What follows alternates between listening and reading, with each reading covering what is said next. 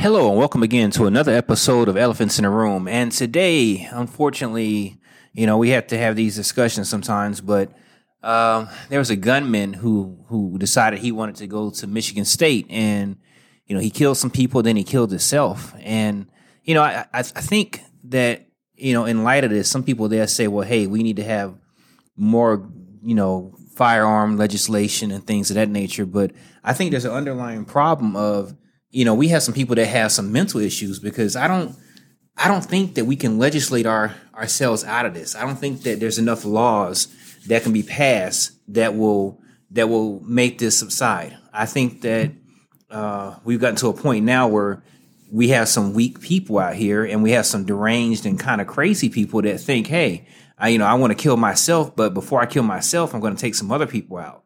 And how do you legislate against that? Because the first thing that happens when these these tragedies occur is that people think, "Hey, we need to get some kind of legislation," as if that's going to solve the problem, and it's it's just not. Um, I honestly believe if, if you picked up every gun in the United States, then it'd be another type of weapon, and that kind of segues into the next thing because in New York City, a U-Haul drive, a guy who was driving a U-Haul, he killed one person and hurt eight. You know, basically he plowed into people.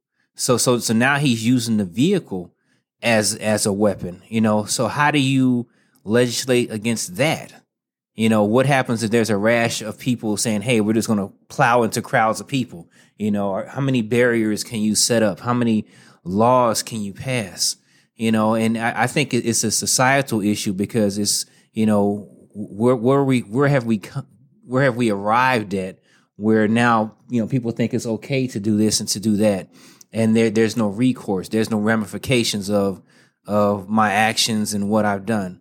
So you know it's it's it's a sad day. You know I, I feel for the people in Michigan State and I feel for the people in New York City you know that had this happen to them because certainly it, it shouldn't have happened you know and it, but it's just like you know how do you how do you stop this? I mean you, you can't just stay in your house and and cocoon away from away from the world you know and these people are out here you know, and people are out here snapping every day.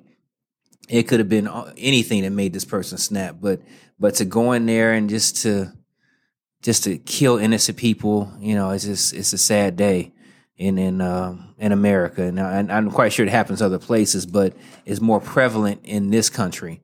You know, the problems that we have, and I think it's a mental health issue to a degree, uh, uh, or you can say it's a breakdown of you want to call it societal norms where you know hey people they they they deal with stuff they handle things better. But now in this generation of people um people just don't handle things things right. They don't handle it any better than what they did before. So it's going to be interesting. But this is ed walters. Just want to give you an update and let you know what's going on. Thank you for listening to elephants in the room